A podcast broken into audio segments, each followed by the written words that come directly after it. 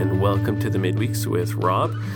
Pastor Rob, um, we are going to continue through the book of Romans. We're going through Romans nine through eleven, some of the most challenging, difficult passage in the scripture, and we just want to walk through it uh, for understanding and for belief and for worship in no particular order. Understanding, getting what's going on, belief, trusting that God's word is true, and worship, that we would be turning our hearts to God, to praise, to humble ourselves, to be just mere creatures in the presence of the infinite and immortal creator. So we are um, looking at verses nineteen through twenty-four of chapter nine, which are uh, some of the most uh, difficult of the difficult and controversial of the controversial.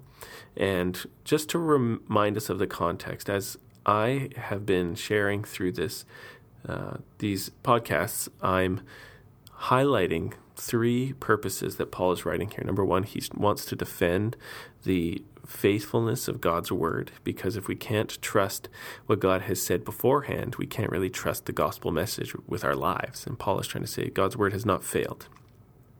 He's also trying to prove that um, a partial, partial hardening has come upon Israel while the Gentiles come in, and then at the end of that time of the Gentiles, then Israel will be saved. That, and that he brings to his conclusion in chapter eleven. And then he ends this entire section with a hymn of praise to God's wisdom, power, and his uh, sovereign ability to to rule things according to his own wisdom. And uh, and praises God that the fact that all things are from him, through him, and back to him. So these are my landmarks where we can kind of uh, get our bearings as we travel through this passage here. And this portion I'm about to read to you really connects with um, God sending the partial hardening over Israel while the Gentiles come in, because we're trying to, Paul's trying to prove from Scripture and from reasoning that Um, God is able to rule over people how he wants to. And if he uh, decides there'll be a partial hardening, then there will be. And if he decides that there'll be um, a large-scale turning in faith, then there will be. And then he can he can bring those seasons to an end. And um, also, this is part of the praising God um Uh, the section. This is part of part of Paul's reasons for praising God, is that God is God, and he um, is able to do whatever he wills. And so that's part of our praise. God is not uh, really ultimately bound by um, human beings. Uh, it's not like we're God and he's up in heaven going, oh, I wish they would, oh, I just wish that they would, oh, man, they're really ruining my plans. He's God. And so Paul's going to press the point in kind of a, a forceful way in this passage, and you'll hear it when I read it. So Romans nine, starting in verse nineteen, going through uh, verse twenty-four. You will say to me then, why does he still find fault, for who can resist his will? But who are you, O man, to answer back to God? Will what is molded say to its molder, You have, why have you made me like this? Has the potter no right over the clay to make out of the same lump one vessel for honorable use and another for dishonorable use? What if God, desiring to show his wrath and to make known his power, has endured with much patience vessels of wrath prepared for destruction, in order to make known the riches of his glory for vessels of mercy, which he has prepared beforehand for glory, even us to whom he is called? Sorry, even us whom he has called, not from the Jews only, but also from the Gentiles.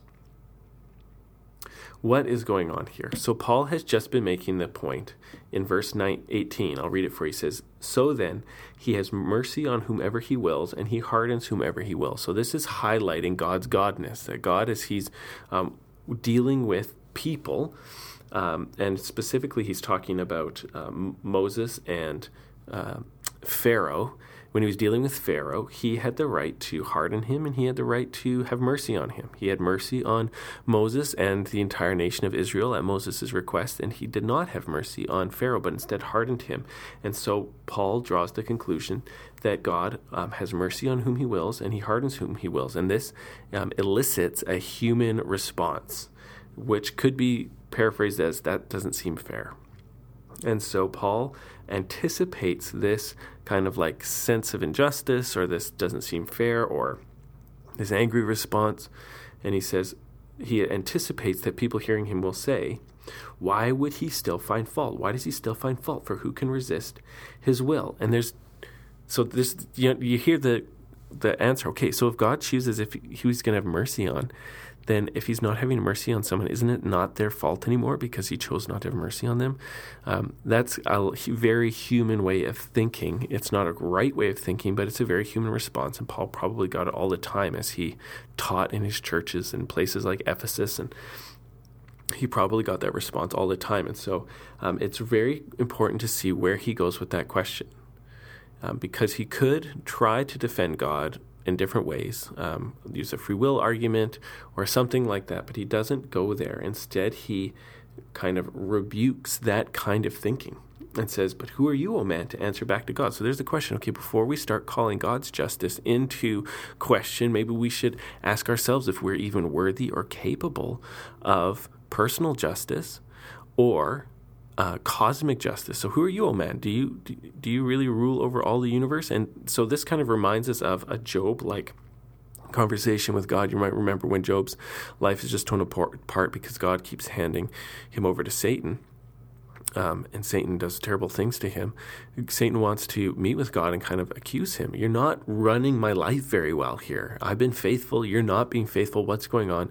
And when God finally shows up, he just He he doesn't say sorry. He questions him, like, who do you think you are? Did you make the universe? Do you put the stars in the sky? Do you command the snow? Did you create all the big creatures, including large monsters? Like, let me know if you're the one who's powerful and wise enough to make the world work. And so here's this kind of humbling question.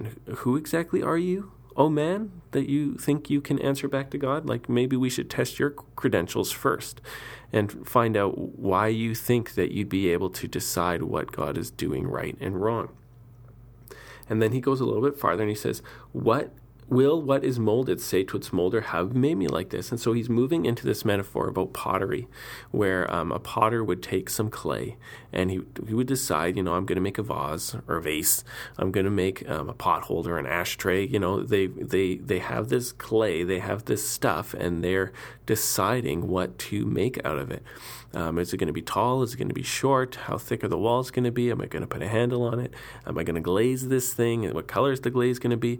Um, the potter really is in control of how the pot turns out. And he says, and so he's using that as a metaphor, saying, you know, clay pots don't, when you're done, don't go, I want it to be taller or shorter or I'm too brittle or something like that. They don't. Um, they don't answer back. And especially, you know, in this point, it's not just like pots don't talk. The idea is you don't understand the purpose of the potter. I think that's the main point. Along with the other point that, you know, it's the potter's clay, it's the potter's wheel, it's the potter's craft, it's the potter's um, creativity, it's the potter's design, it's the potter's desire. So the potter really does have right over his clay to do what he wants with it, to make it into whatever shape he wants. And so Paul goes on from there and says, has the potter no right over the clay to make out of the same lump one vessel for honorable use and another for dishonorable use? And so as I understand this, there, you know, if you think about it, there's different kinds of bowls. I've heard someone say before. You know, there's cereal bowls and there's toilet bowls.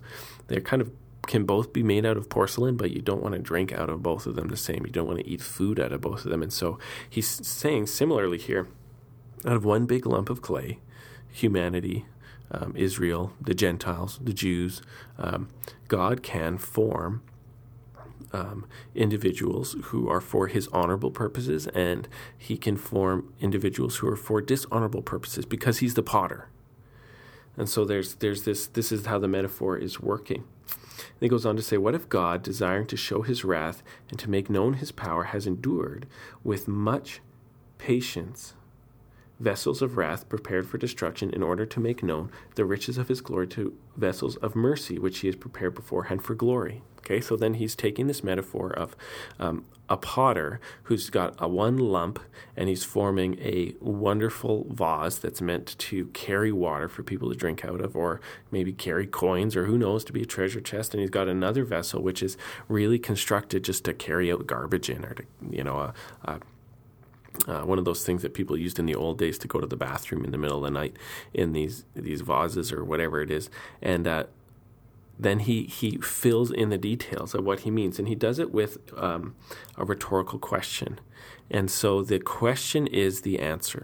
Okay, so when he says, what if God blah, blah, blah, blah. What, he, what he's not saying is, yeah, what if? I wonder. You know, why don't we sit down and think about it? Hmm, this is, those are deep thoughts. Those are really big, interesting, deep thoughts. Hmm, hmm, hmm. I, I, I'm so impressed. I'm thinking so deeply.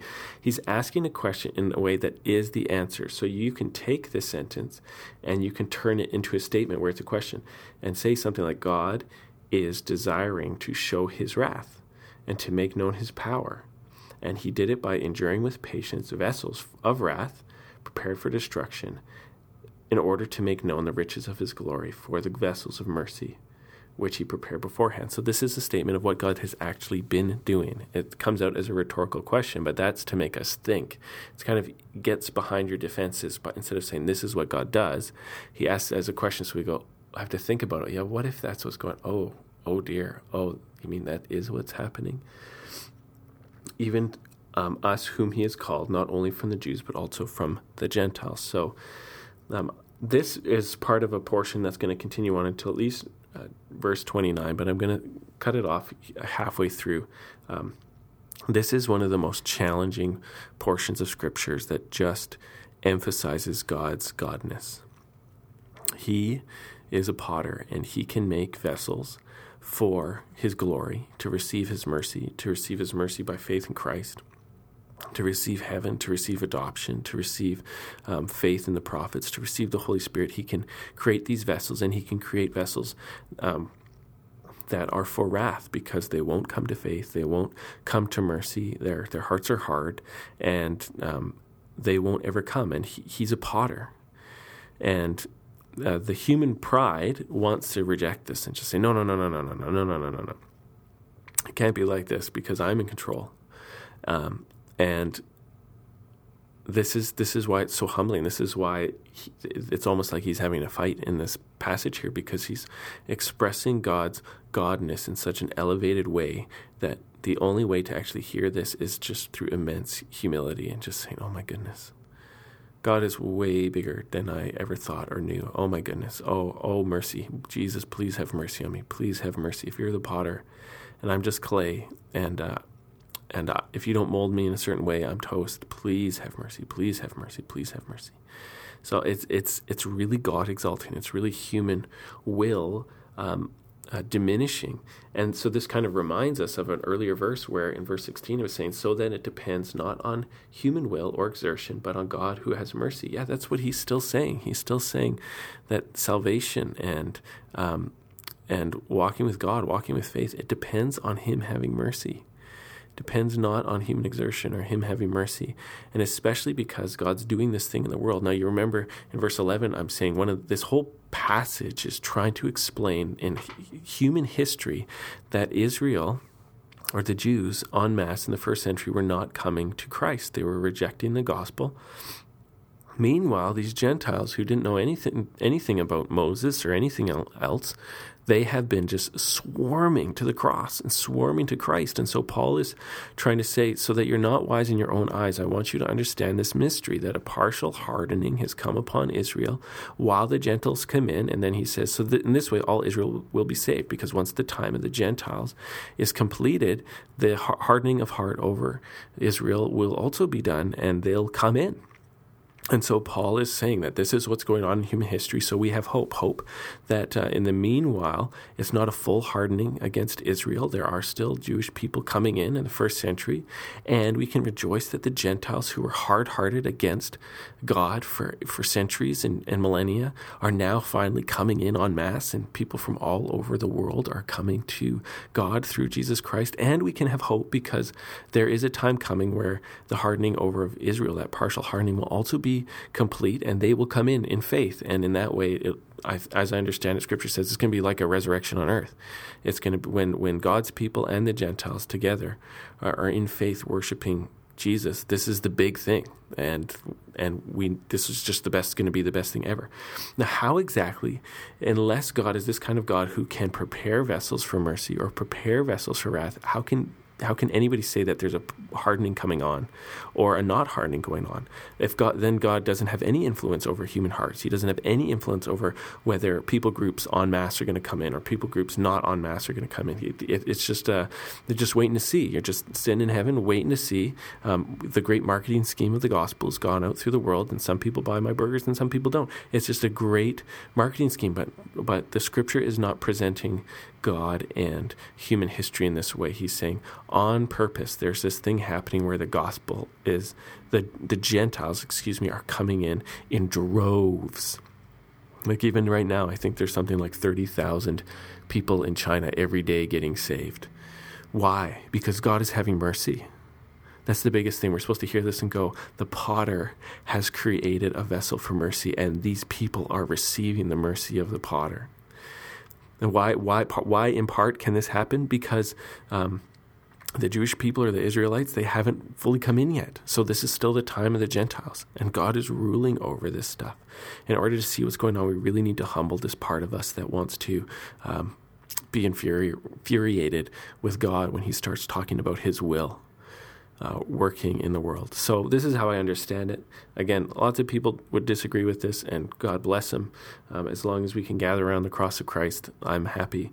But this is, I think, just reading through it verse for verse, trying to understand the mind of the apostle in context and what he's trying to prove here. I think this is what he's doing. He's preparing us to be able to receive with faith this this this promised hope that a partial hardening is happening now, um, but a act of extreme mercy is happening over the Gentiles, and it won't last forever. So keep reading your Romans. Be blessed. Think it through. I'm really grateful that you're listening. It's a big blessing to me. And have a great day. The Lord be with you.